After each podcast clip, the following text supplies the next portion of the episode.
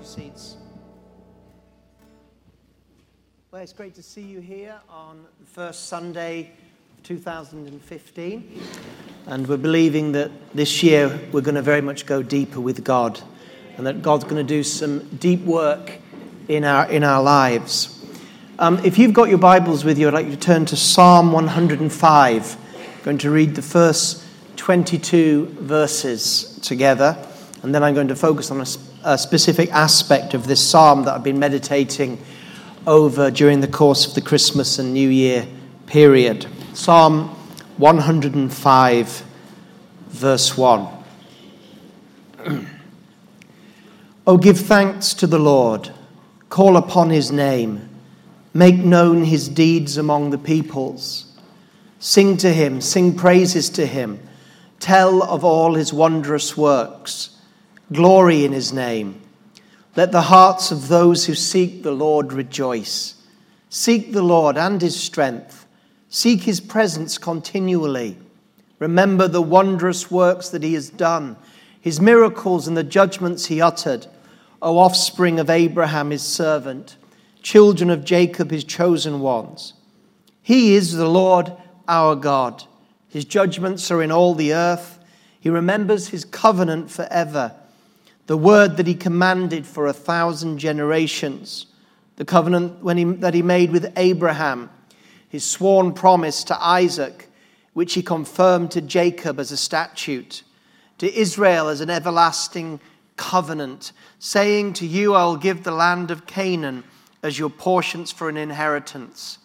When they were but few in number, of little account, and wanderers in it, wandering from nation to nation, from one kingdom to another people. He allowed no one to oppress them. He rebuked kings on their account, saying, touch not my anointed ones, and do my prophets no harm. When he summoned a famine on the land and broke all supply of bread, he had sent a man ahead of them, Joseph, who was sold as a slave. His feet were hurt with fetters. His neck was put in a collar of iron, until what he had said had come to pass. The word of the Lord tested him. The king sent and released him. The ruler of the people set him free. He made him lord of his house and ruler of all his possessions, to bind his princes at his pleasure and to teach his elders wisdom. In this psalm, we are encouraged to praise God and to sing to God and to remember the great works that he's done in history and in our lives. There's a focus here on his promises and his covenant and the fact that God is a transgenerational God, that what he began with Abraham could be traced through the generations, and we, we could have gone further. We could have gone right through to Moses and the uh, deliverance from Egypt, and the presence of God in the wilderness, and the rock that brought water, and how they came out with joy and took possession of the lands. But I wanted to stop at the place where Joseph was. So we're seeing, thanking God, there's a recognition in this psalm that God is working through time. You know, we are a particular generation, but our lives and what God is doing in us, it's not just for this generation. We can look back to far, former generations of God and see what God was doing in them. It's an unbroken line of God's covenant that it's work in the history of the world.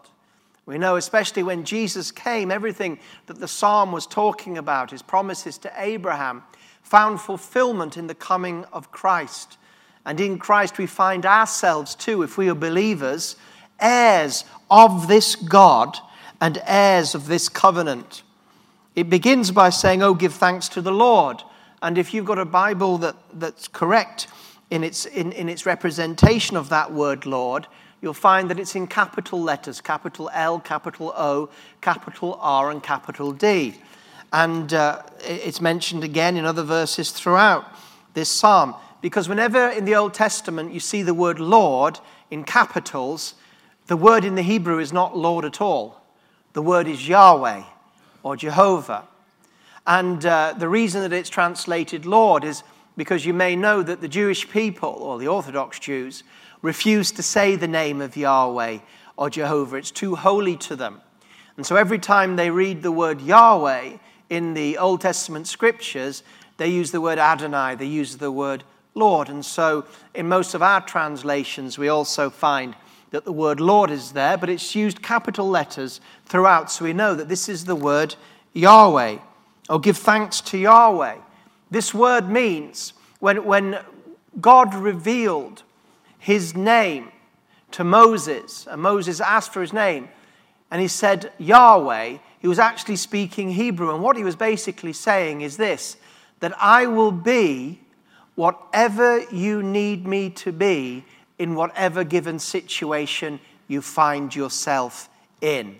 Not I will be whatever you want me to be, but I will be whatever you need me to be. And sometimes uh, what we need God to be to us and in our situation, what we need him to be is very different to what we want him to be at this time.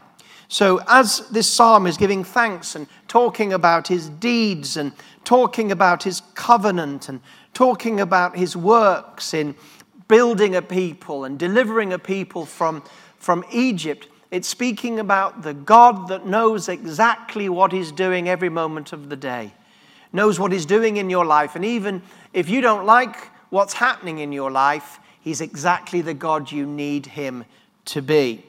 This is important because as we come to verse fifteen, I want to focus from verse fifteen to verse twenty-two and look a little bit deeper into that and also a little bit deeper into the Hebrew. This is what I've been thinking about, meditating about, thinking about prophetically over the last few, few, um, few weeks.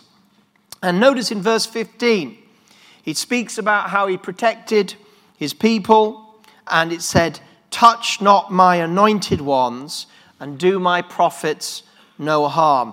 This phrase is a very popular phrase amongst charismatic leaders, especially famous charismatic leaders over the decades. Often they will refer to this phrase um, if anybody criticizes them. I've seen this many, many times over the years. If somebody's under scrutiny, a famous charismatic leader, uh, or somebody's under criticism, Uh, they will usually fight back or strike back by saying, don't remember, don't forget, touch not my anointed and do my prophets no harm. In other words, a warning that if you speak against their ministry or against who they are or what they're doing or even dare to question them, uh, then uh, you, it's going to go bad with you. Well, that's totally taken out of context, as we can see, and doesn't mean that at all. Because, interestingly enough, in verse fifteen, when it says, "Touch not my anointed ones and do my prophets no harm," we suddenly get to the story of Joseph, where the exact opposite seems to be taking place for the larger part of his life. Touch not my anointed ones, do my prophets no harm. This is not some sort of invisible force shield that nobody can penetrate and that no circumstance can come against. Because immediately that this is said, God says this, the very next verse it says, he summoned a famine on the land, or when he summoned a famine on the land and broke all the supply of bread, he sent a man ahead of them. Who did he send? Joseph, who was sold as a slave. So this is an interesting thing. God is in control, and God makes this bold statement, "Touch not my anointed ones, and do my prophets no harm." In other words, what he's saying is, I am in control, and I'm very jealous for those that I am using and raising up. I'm jealous for my people, and I have a purpose for them. Don't touch the anointed, do no prophets no harm. But then we see That's, that's exactly what seemed to be taking place in Joseph's life. God summons a famine in verse sixteen. A sup- and, and he breaks every supply of bread. This is interesting. God is going to bring a terrible circumstance into the earth in order to bring forth something even greater and better than you could possibly imagine. He's going to bring a famine. It's his hand. He summons a famine in the land. Other versions say that he called for a famine on the land. Isn't that fascinating? God himself ordered this circumstance to come into the earth. And this negative circumstance that was going to come into the earth was actually, in its end, going to be very positive, very glorifying, and it was going to further his plans and his desires for his covenant, his people, his prophets, and his anointed one. Interestingly enough, it says that while he had called and summoned this famine, he had already sent a deliverer before it even took place. He sent a man ahead of them. Who? Ahead of the famine. This is interesting, that when adverse situations come or things come into the earth that we don't understand, that God has already sent in advance his mighty deliverers. He's already sent in advance those that are going to deal with the circumstance that he allows to come into the earth. This is how much God is in control. He sends an advance guard even before a battle is called. He sends in the special forces even before the enemies have fired a shot. They're already on the ground. They're already in place before the enemy even rears his head.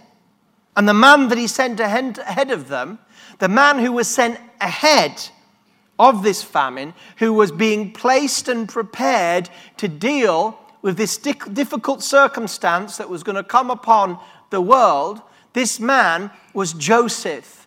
And the thing was, he had no idea what was going on for the most part of it. You remember Joseph, the young boy. His circumstances are going to change drastically, and he's going to have to face tests and trials, and God is going to train him and forge his character. But not just for himself. God is forging his character for the future circumstance that he will deliver from. You see, Joseph didn't understand that when he was in that pit, he was in that pit for the whole nation. That when he was sold into Potiphar's house as a slave, he was sold for the benefit of the whole nation. That when he was falsely ex- accused of rape by Potiphar's wife and thrown out and thrown into prison, that those things happened for the benefit of the future and the nation. And that when he was languishing in prison, God was doing a refining work in his life. And all this was a preparation ahead of the famine that was surely coming. Joseph was sold as a slave. Now, God sowed the seeds into Joseph's life of what he was going to do, but they were prophetic seeds. And there is no way that Joseph could ever have predicted the journey that he would have taken in order to fulfill that prophecy that was given to him. And you remember the prophecy? At the time, Joseph wasn't a slave. He wasn't in a pit left by his brothers for dead. He wasn't in a prison. At that time, he was his daddy's favorite. At that time, he was the spoilt one. He had everything he wanted. All the other brothers had to work very hard. All the brothers had to work to get whatever they wanted. He had it on a plate. He had that wonderful Technicolor coat. He had that coat of favor, that coat of favoritism. I mean, he was walking around like uh, like, like everything you would be if all the prosperity teaching and preaching of this world was true. He had it all. He had no pain, no suffering. He had total favor all of the time by his dad. He had whatever he wanted, whatever he asked for. He was set above his brothers, even his older brothers. He was wearing the, the, the most expensive designer wear that he could wear. And then not only that, there he is, Mister Prosperity himself. And then he gets these wonderful words from the Lord. He's not making them up. He's actually getting these wonderful words from the Lord. Mister Prosperity is getting the word of blessing from heaven. Nobody else is getting prophecies. Not even his father is getting prophecies, Jacob, but he is. The Holy Spirit's all over him. And the prophecy is, is that he's going to rule. He's going to reign. And his brothers, and not just his brothers, but his mother and his father, the sun and the moon, they're going to bow down to him. And he is so confident, and he is so wealthy and so prosperous, and everything is going well for him, and God is speaking to him. And so he comes and shares his wonderful prophetic news, and even his father, it's too much for him. You know, he could be a spoilt kid, but even that, the idea that the sun and moon was going to bow down to him, and even his dad rebuked him, was probably the first time he ever did. What an incredible position to be in. That's the position that most of us want to be in. Well, you know the end of the story, but that's the position we want. We want the blessing. We want the prophecies of blessing. We want the the the, the prosperity to come into our, into our lives. We want to be the head and not the tail. We, we want the moon and stars. To, we want to be exalted. We want to be used by God more than anybody else. We want to be promoted. We want, we want all of these things because Joseph is just like every other person that hasn't yet been tried or tested, tested or trained by the Word and the, and the Spirit. So imagine that. Mister Prosperity, Mister Favor, and he's getting the Word of the Lord, and the Word of the Lord says, you're going to go even higher than this. You're going to be even more blessed than this, even more wealthy than this. You're, you're going to rule. You're not just going to be the favored son. Even your fa- forefathers, your, your father and mother, they're going to bow down to you. You're going to be the head of the family. And your dad, Jacob, is going to think of all this. Think of these prophecies of blessing. Think of the situation. What an incredible place for that boy to be, be with. I mean, we can be too hard on the young boy. I wonder how many of us could take that kind of parental favor. How many of us could, could humble ourselves or cope with that type of exaltation? You know, Paul was a mature man, the Apostle Paul, and yet God spoke such revelation into his life, such prophetic blessing, two-thirds of the New Testament written by this man.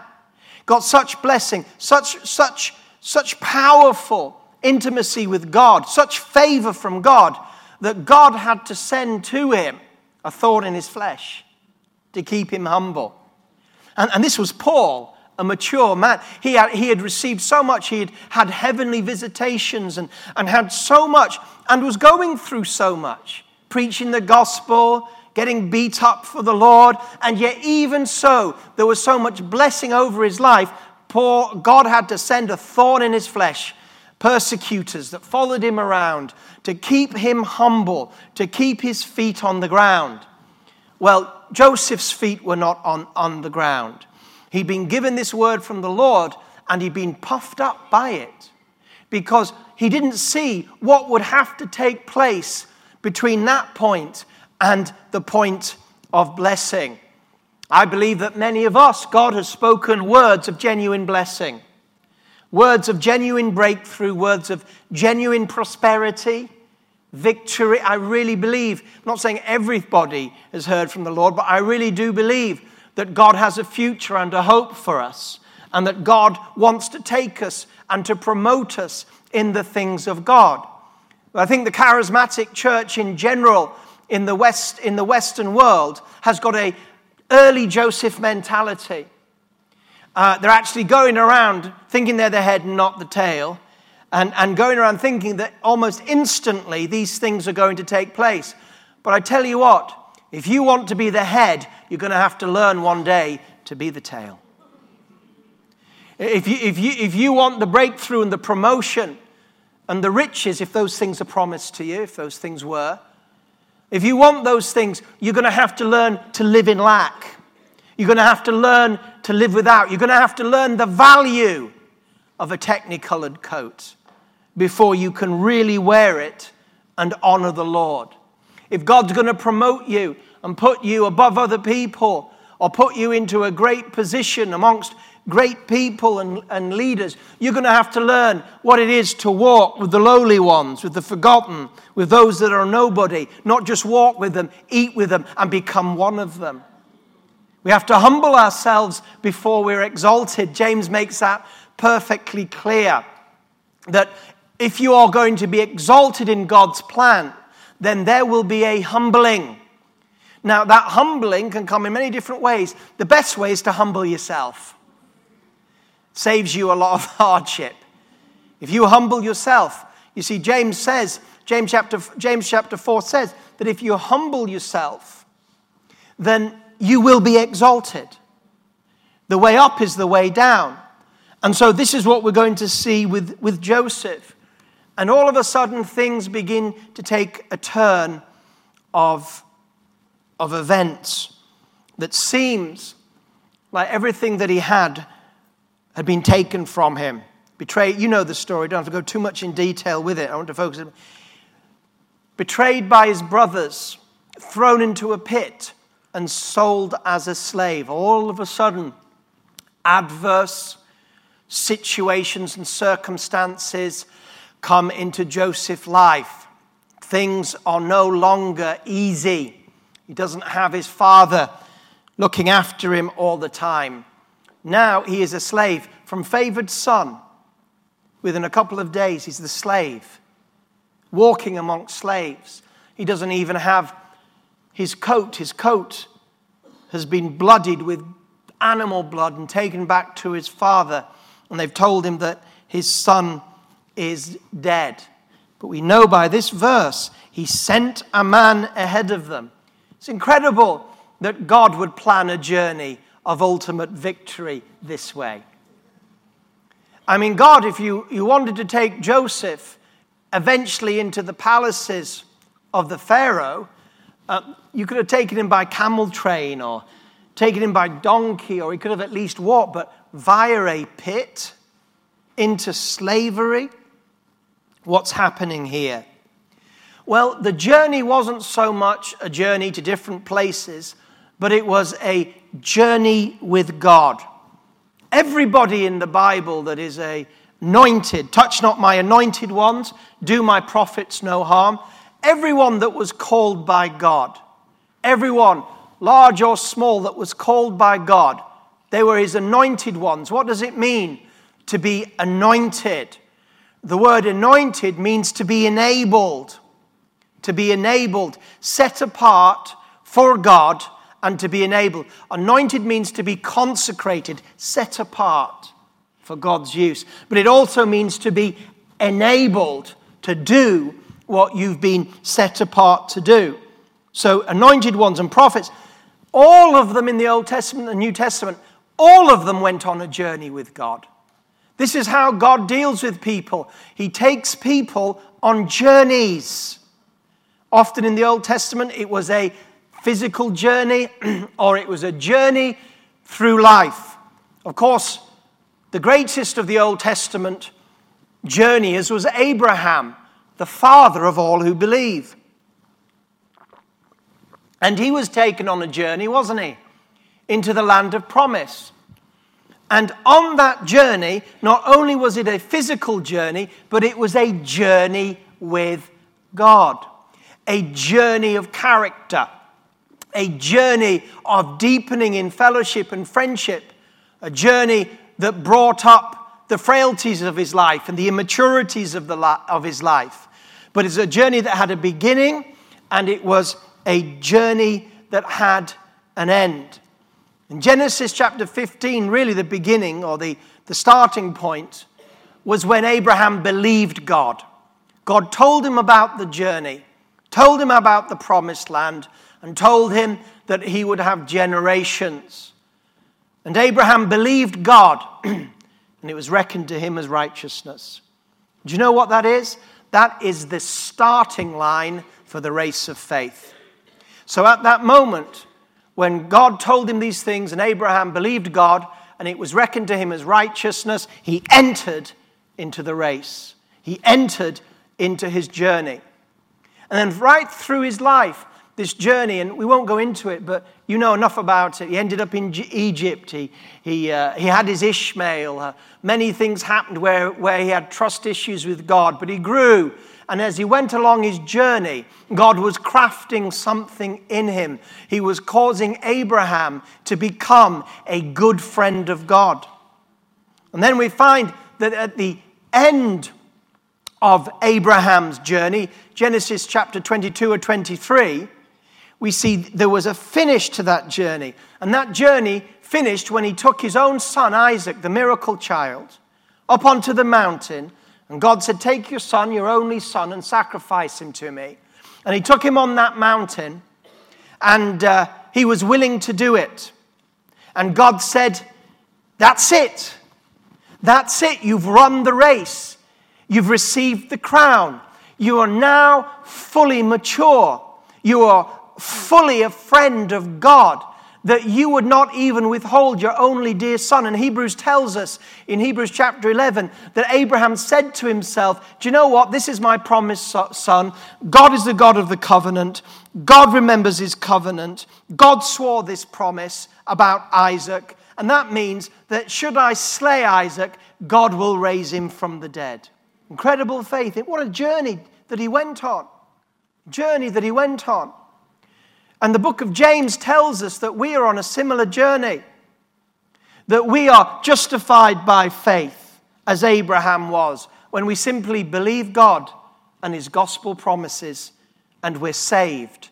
It's the beginning of a journey with God, not, on, not the end. The problem with the people that James was writing to is that when they got justified by faith, when they believed the gospel, when they just trusted God for the first time and, and they were forgiven their sins and righteous, they didn't realize that they were at the beginning of a journey, the beginning of the race of faith. They just sat down on the starting line. It was like God fired the starting pistol. You're saved! Journey with God, race with God. And they just sat down and said, nope, this will do for me. James is saying you've got to keep moving. This is a journey. God is wanting to do something in your life, create something in your life, a process of maturing that will bring glory to him, friendship with him, but also an ultimate destiny and crown and purpose. Now, when we read this here, verse seventeen of one hundred five, And, and verse eighteen, it's interesting what this says in the Hebrew. It, it says, verse seventeen, he sent a man ahead of them. Joseph, he was so, sh- sold as a slave. And then verse eighteen says this literally in, in the Hebrew, verse eighteen. It says, they oppressed and hurt his feet in fetters. His, and then it goes, his soul went into the iron. Verse eighteen. They clamped his feet in fetters. His soul went into the iron. Now, in most of your translations, it will say neck, correct? But in the Hebrew, the word is nephesh, which is life, soul, desire. And only secondary is it neck. That's what it means, nephesh. Remember, you may have heard of that. This is a living soul, his life, his soul. So this phrase actually says that his soul went into the iron. Not irons, iron. And then the next verse is slightly different. Until the time the word came about, and the word of Yahweh refined him. That's the Hebrew, refined him. Interesting. Now we really understand what's happening. This isn't just the fact, oh, he ended up in prison and then he ended up. No, God was at work in his circumstances and on his journeys. Touch not my anointed, do not my do, do my prophets any harm. But all of those people are on a journey. And it's the challenging aspects of that journey that God is especially interested in. How we respond to challenges and what God does through the challenges will be the making or the breaking of us. They clamped his feet in fetters. His soul went into the iron until the word came about. The word of Yahweh refined him. What does that mean? Well, he'd got the word of the Lord. He knew what the word of the Lord was. And he didn't. He wasn't carrying around with him um, all the scriptures, because the scriptures hadn't been properly put into books yet. So really, apart from the God, knowing the God of his fathers and the history and that which had been taught him, really the word that he had was the word about those bowing down to him. That was really the only word that he had. And that was a tough word to have. A tough word to have when you're in a pit. They're all going to bow down to you. A tough word to have when you're in chains, a slave of, of, of foreigners. A tough word to have when you're in a house and you're a common slave. I mean, think about that. We often sort of skip to the place where he's master of all the house, and then he's accused of rape by Potiphar's wife. But how many years was he a houseboy there? How many years? This was Joseph. Joseph walked around. People served him. He was in the coat. Everybody did things for him. Now he finds himself in a situation where he's doing everything for everybody else. And also, uh, the wife of his master is a wicked woman. And she was a wicked woman from the start. So imagine the difficulty that Joseph had in that household with such an appalling woman. And an appalling woman whose husband was blind to how appalling she was. Must have been a de- very difficult situation for him in that. And how many years was he there serving and serving and serving? Now, you're going to see this in that place and also in, in Potiphar's house. You're also going to see it in, in, in the prison. He puts his soul into the iron. What does that mean? Well, the idea is the irons that he, in, he was in, the chains that he was in, in prison. But he was also in chains in that household. He wasn't free to go. If he was, he'd have journeyed back to his father, uh, Jacob. So I'm not saying he was walking around, especially in the latter years that he was in Potiphar's house. He was, he, he'd risen, but he was, he was not free. He was in a situation. And you might have thought that the spoilt Joseph would have just refused to have done anything. Would have got annoyed with God, annoyed with the masters, and said, hey, don't you know who I am? Don't you know who my father is? In fact, maybe he did that to begin with. We don't know. We don't know his attitude when he first ended up sold into Potiphar's house. Maybe he was like, they said, right, first thing you can do is muck out the pigs.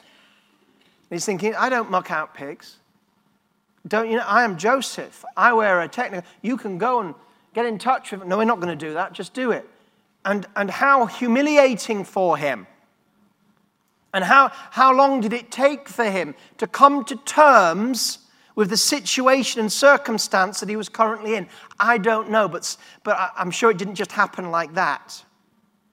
But there came a point in Potiphar's house, and we also see the same characteristic in um, prison, where he stopped resisting and moaning and groaning and self-pitying. And what did he do? He put his soul into the circumstances that he was in. That's what it says in the Hebrew. He put his soul, his life, his desire, he put it into the iron. He began to cooperate in the circumstances that God had allowed him to come into. He began to cooperate in a circumstance that you would never naturally want to cooperate. In fact, you'd want to rebel. You'd want to perhaps run away, be a runaway slave. You certainly would rebel against God. But he began to pour himself into the iron. And so something happened in Potiphar's house, this anointed one, this prophet that you're to touch not, where he began to be the best servant that you could be. Where he began to, to he thought, I mean, you could just imagine it. I, at the beginning, he doesn't want to do anything. He's, he's, he's a spoiled brat. He's not. And then he looks at somebody and he's thinking, look, If you're going to do it, do it properly. No, I'm Joseph. I'm not doing it, you know, to his fellow slaves. Uh, don't you know who I am? Look, no, that's not the way. No, you wouldn't. Look, let me show you. And so he's getting drawn in to these menial servant tasks. Menial. Some of these things he'd never done before. But he's, he's put it, and then he's doing the job. And he's putting his soul and his life. He's got nothing else to do.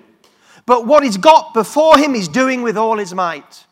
The Bible says that whatever's before you, do with all your might. Many times Christians don't like what's before them, and they don't want to do it with all their might. They think they're too good for where they are. Or they're waiting to be some sort of, I don't know, miracle worker or superstar or something like that. And they're always waiting for the moment of exaltation. They're, all, they're living these dreams like Joseph had dreams. But what's before them is very mundane. What's before them seems so distant to these great dreams or to what God has spoken. And they dismiss what's before them. They disdain it. They don't do what's before them or whatever circumstance they find themselves in, whether they like it or not, whether they intend to stay there or not. They don't put their whole soul into that iron. You know, you might not be in the job that you expect to be eventually. You might not be in the career that you hope to be eventually. But wherever you're working for now, put your soul into the iron. Do you hear what I'm saying? Yeah, but it's just a temporary job. Put your soul into the iron. Yeah, but I don't like it. Well, put your soul into the iron until the opportunity to move on comes to pass. Put your soul into the iron. You're in a circumstance and you're fighting against the circumstance. And you're rejecting the circumstance. And you're denying the circumstance. And, and, you're, and you're resisting the circumstance. And, and I'm saying to you tonight, put your soul into the circumstance. Whatever that might be. And these are going to happen in different ways to different people. Because although our God's the same, our journey's all different. And the things that I'll have to put my soul into the iron about will be different to the ones that you do. We can't compare. We can only testify and give principles. You know, I have a disabled daughter. What am I going to do with a severely mentally disabled daughter? Am I going to fuss about God? Argue with God? Am I going to quit the race? Am I, what, what am I going to do? I have to put my soul into the iron. I have to face it. I have to put my life into that situation and do everything I can into that and also get everything I can out of that and learn and grow. Why? Because that's my path. That's my journey. That's what's taken. And if God heals her, praise the Lord. But if not, I can't deny that she's mentally disabled. I've got to put my soul into the iron. I've got to get everything out of this that God wants me to get out of it whilst I'm in that situation. It's the same with you.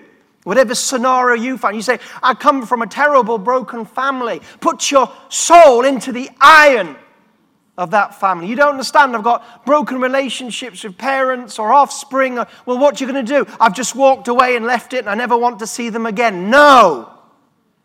Ask the Holy Spirit for wisdom. Put your soul into the iron.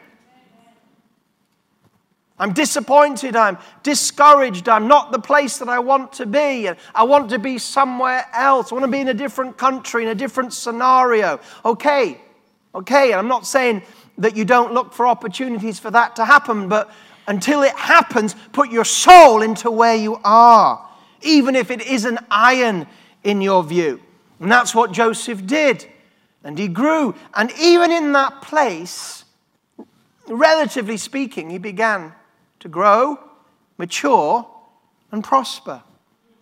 Even as a slave, he was doing things better than anybody else. He was putting his soul, I mean, I don't know how many slaves put their soul into their slavery. Why would you do that? But he did. He began to be the best he could with the little that he was in. Put his soul into it, could have rejected it, could have just got away with what a little that he could do, could have been angry, annoyed, bitter. But no, he put his soul into the iron and he became leader of the house. And you'd have thought, wow, isn't that wonderful? That's enough. There's the journey. Next stop, Pharaoh's court. But you know what happened. He was falsely accused. Well, first of all, he, he was tempted. He was tempted, and he could have shortcut the journey through a lack of integrity. But he didn't. I think he knew what would have ha- what was going to happen when he resisted the advances of Potiphar's wife. He wasn't. This woman was a nasty piece of work, a nasty piece of work. I'm sure she told him as well, either you do what I tell you to do, slave, or I'll destroy you. And everything that he relatively had got to a relative place of the slaves go to a good place. Now he had to turn against the living God. In order to stay where he is, he had to enter into the flesh. He had to do what was wrong in order to hold on to what he had achieved. And he refused to do it. And then what happened? He ended up in prison. And then again, God is working in him. He's in prison. Any glimmer of hope in Potiphar's house that things were on the up, and that, who knows, maybe that word from the Lord was true, was dashed, it seemed, again for good. And sometimes it is true in life, not always, but sometimes it's true. Just as you think you get your head above water, a big wave comes and puts you under again. Sometimes it's true. I'm not saying all the time, but sometimes it's true. Sometimes just as you think you're coming out of the darkness, you go back into it. Just as you think you've climbed the mountain, there's another one right in front. Not all the time, but sometimes it happens. If it happens, don't despair, don't be discouraged. You haven't suffered as much as Joseph had. And he ends up in prison, and what does he do? What do you do in prison?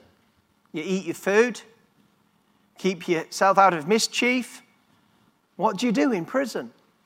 Yet we know that what he did was exactly what this verse said. It says he put his soul into the iron. He took these chains, he took this prison, thought, right, well, here I am. I can reject it, deny it, sit here and moan about it. Do you know, I'm not going to do that. Do you know what? I'm going to put my soul into this prison. I'm going to put my soul into it. I, I'm going to be positive. I'm going to put myself into it. And he did the same thing. I mean, in the end, he became almost the, the ruler of the prison. I mean, what kind of attitude when you're a prisoner who's been put in there by one of the major leaders of the land for trying to rape his wife? What sort of prison, what sort of things did he do? What sort of faithfulness? What sort of day-to-day putting his soul into the iron did he do to get noticed, to, to be trusted, and to be put in that position? And how long, how many years did it take? Amazing, isn't it? Now he was trusted. He locked the other prisoners up. He put his soul into the iron. And then, you know, even, even then, he, then he gets another word from the Lord, you know, about the baker and the cupbearer. And uh, if he thought that was, and he says, don't forget me. And they did. I wonder how many, how many months or years he spent and, over that as well. But he just kept putting, he said, all I can do is do what I can do with where I am and what I've got. All I can do. I'm not telling you that if you've got a job you hate, that you stay there forever. I'm not saying that. Don't, trying to hear the spirit of what I'm saying. If you hate your job, look around for other jobs. But while you're in the job, put your soul into the iron. If you don't want to be in Britain, you want to be somewhere else. And I'm not saying, right, that's it. Don't ever see if you can move on. No. But while you're there, do you hear what I'm saying? Joseph was. Joseph didn't want to be a slave in Potiphar's house. Joseph didn't want to be a prisoner in a prison. And he was looking for opportunities, wasn't he? Don't forget me when you go to the king. So this isn't, I am not ministering to you some sort of um, fatalistic, just accept things as they are. Don't look for change. That's your lot. No. What I'm saying is, yes, look for opportunities, new doors. Look for these things. Look, look for the things that God has spoken to you. Yes, yes, earnestly desire them. I believe that that prophecy that God gave Joseph was to keep him going during those times. To keep him going during those times. But where you are and what you can't change right now, put your soul into the iron. Put your strength into it. Why? Because that is fitting you for the moment of release and the moment of fulfillment. See, it says here, until the time, verse nineteen, until the time his word, that's God's word, came about. Until the time God's word came about, the word of Yahweh, some versions it says tested, but the word is refined him. But testing is okay. He was testing his mettle. He was refining him. He was preparing him. He was doing a character work on him. He was training him in things. Everything he went through, day by day, it wasn't wasted. Isn't that amazing? It wasn't wasted. The time in Potiphar's house wasn't wasted. Felt like it in prison. The time in prison wasn't wasted. I mean, he was sure happy when he got out, but it wasn't wasted. In fact, he could not have come to the place of his destiny, and he could not have delivered a nation of people without have been in Potiphar's house as a servant, and without have being in prison, without have being betrayed from his uh, uh, brothers. He couldn't, he couldn't, he would not have been able to operate. Look, in the daily routine of things is the secret of your future. When you think, oh, God, not again. It's Groundhog Day. Anyone watch, watch that film, Groundhog Day? Have you ever wake, woken up Monday morning? I have. Groundhog Day. Get in the car. Get in, off to work again. Some at house. Same faces greeting me. Happy faces greeting me. Groundhog Day. Groundhog Day. God, deliver me. Another... Oh dear, that's not putting my soul into the iron, is it? But you could reject that. You could say, forget this. You could say, I'm not having this. You could just say, oh, I'm not interested. You could back off. You could just, you know, just just clock in and clock out, couldn't you, of whatever you're doing and, and all you and, and moan and think or dream your life away. Uh, but no, that's absolutely essential for where God wants you to be. You say, well, where does God want me to be? I don't know. But he does. And he's put inklings into your heart about where he wants you to be because you're on a journey with him. He doesn't just say, off you go on your journey. Now, he'll give you inklings. He'll give you things. You, that's part of the distilling of what God's saying to you. But unfortunately, where God wants to take you and the route to it are two different things. And so the word and the circumstance came together and refined him. He was between a rock and a hard place. The rock was the rock of God's revelation. The hard place was the circumstances that seemed the opposite to God's um, uh, revelation. And therefore there became friction between the rock and the circumstance. The rock was one shape, the circumstance was a totally different shape, and they begin to... What's the word? Huh? Friction, thank you. There begins friction in his soul, friction in his heart between the rock of revelation and the reality of circumstance, the hard place he was in, or the challenging place. It doesn't have to be a hard place, a prison. It can just be the challenges that are before you to grow and to become what God wants you to be. So you might be in a very nice place, but the challenge is to become who you are. That's the, that's the hard place. You can keep going as you are. You know you need to change. You know you need to grow. You know you need to, to mature. You know you need to face issues in your life. That's your hard place.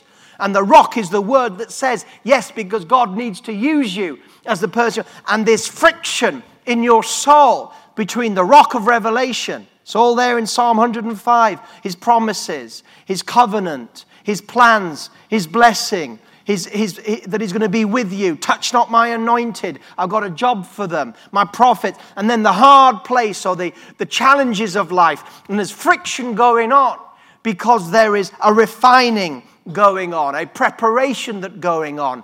For the child of God that's seeking God's will, there is not one day wasted in your life.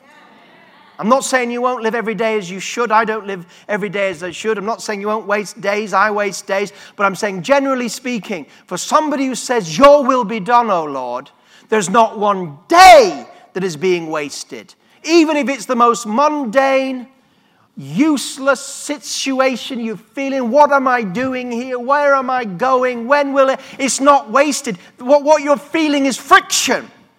Friction between God's word and friction between God's place that will produce the person to be the right man, the right woman at the right time in the right place. And it's not just one, one, one thing in the past. It can be stages of this. There can be a stage journey where the friction comes and then you move into that place where you can, you're at a different level. You've been promoted, if you know what I mean, spiritually. Then another stage, then another stage. So it's not an all or nothing. But then it says here, In uh, in verse twenty-eight, I mean, sorry, verse twenty. What a what a difference a day can make, isn't it? What a difference one day can make. The king sent and freed him. The ruler of the peoples sent and let him loose. You see, you put your heart and soul into the iron of where you are right now, and one day you'll be set free from that iron. When that iron has done its job, when that friction and that hard place and that and the rock of God's plan and revelation and purpose for you, when it's done, when it's finished, when it's completed, the king, not the king of the Egyptians, but the king of glory will release you from that. Will release you from that. There's times you've been in, there's times I've been in, there's seasons I've been in where there's been a particular hard place or challenge and a revelation, working, working, working, and then suddenly out of it you come. And often it comes right out of the blue. It comes out of the blue because you're so busy putting your soul into the iron that you're no longer daydreaming, in denial, or in anger or bitterness, but you're cooperating in the journey with God, and God says, that's it. And you think, what? I've been in places where God has, where I put my soul into the iron. I wouldn't have called it that then. I only saw this in the last couple of weeks, but I've been in places where I've had my soul so into the iron for so long that when God set me free, I didn't know what to do. It was like, it's like swinging the prison door open and just look at, what am I meant to do? Well, you're meant to leave and do what? I've had my soul in the iron for so long. You know what I'm saying? This situation or this problem or this circumstance or this challenge. I've had it in there for so long. Now I don't, now, now, now, now it's free, freedom, and it's an incredible place to be in. Very disorientating sometimes because you put your soul into the iron. And the king sent and freed him.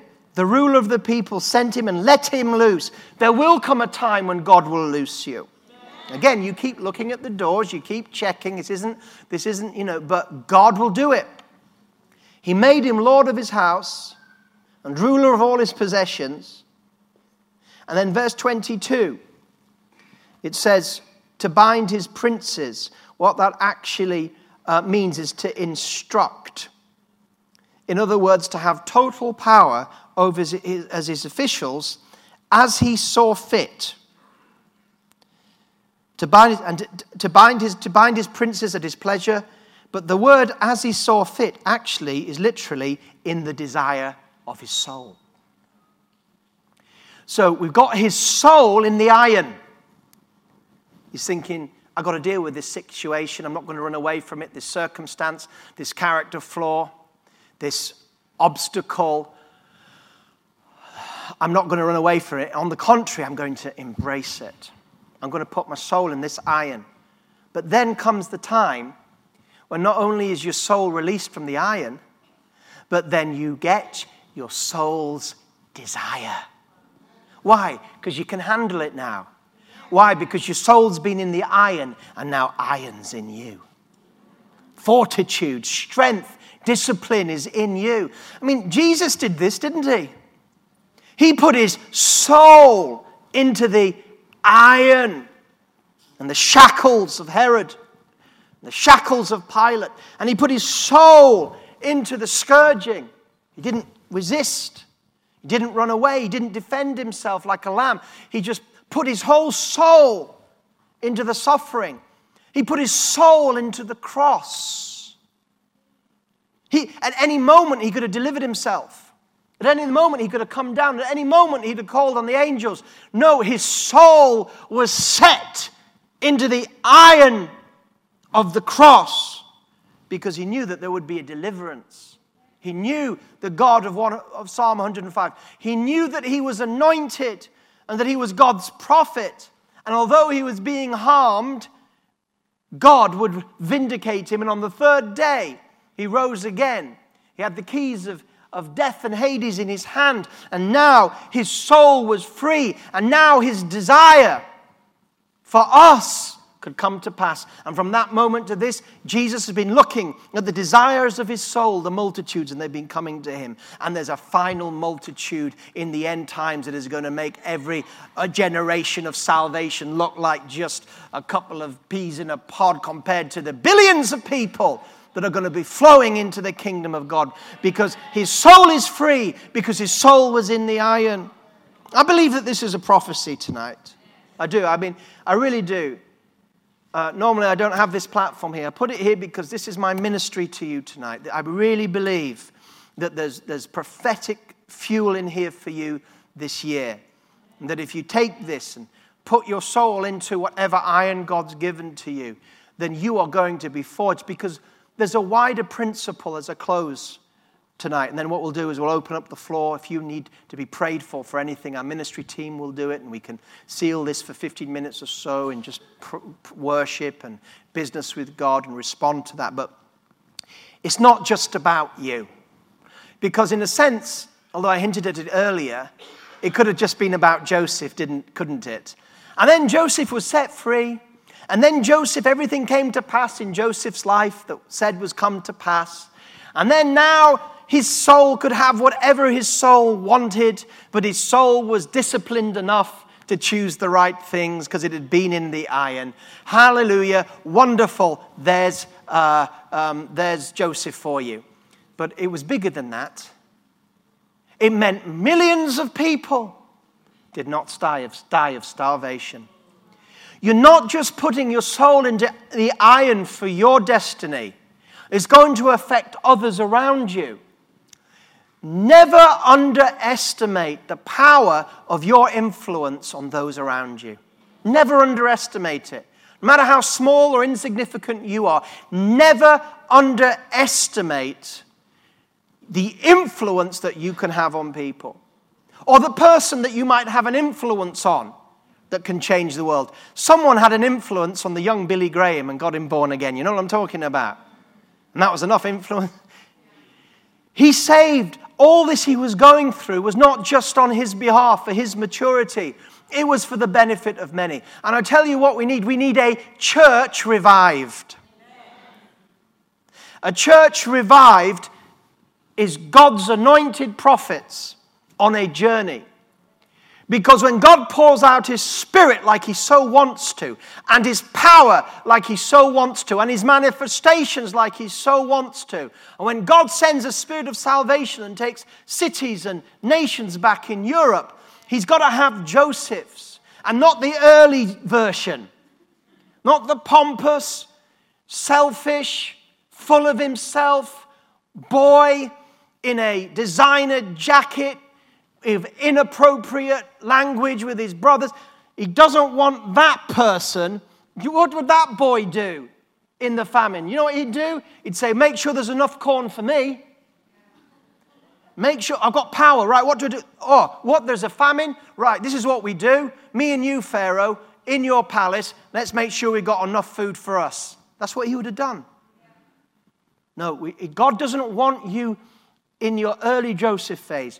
He wants somebody that knows how to serve, and that when the time comes and the destiny comes, it won't just be for them, it'll be for others.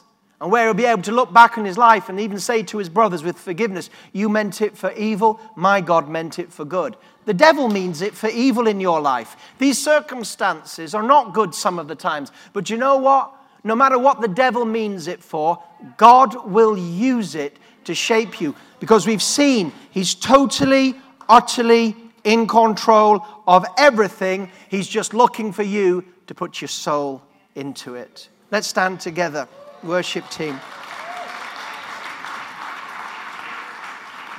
Lord, we're just responding to you right now. Ministry team, come to the front. It's the beginning of a new year, and we're hoping for many great and happy things to happen. But you did say in this world there would be trouble, challenges, circumstances. You called us more than conquerors, meaning that there'll be things to conquer. So we don't enter into two thousand fifteen with fear, but confidence, confidence, looking forward to the good things, the breakthroughs and the joys, but not flinching from putting our soul into the iron for that great work that will be for our blessing and ultimately everybody else's. Lord, we respond to you. Let's respond to him right where you are. Maybe you're identifying right now the iron in which you're to put your soul, your life, that you've been running away from, hating, and annoyed with, complaining. But that's what's there right now. That's the way it is right now. And although we pray that that will change, put your soul into it right now. Put your best into it right now. Put your heart into it, your life into it, until it changes willingly. And be changed and renewed, and molded and refined. Hallelujah. We're just going to worship Lord and respond to him. Just think about these things in your life as you do that. You need to leave at any time, go ahead. But just think right now, what does this mean for you? And during this time, if you need prayer for anything, sickness, a situation, or even response to this, we have a ministry team here at the front. Feel free to come forward and we will lay hands on you and pray for your needs.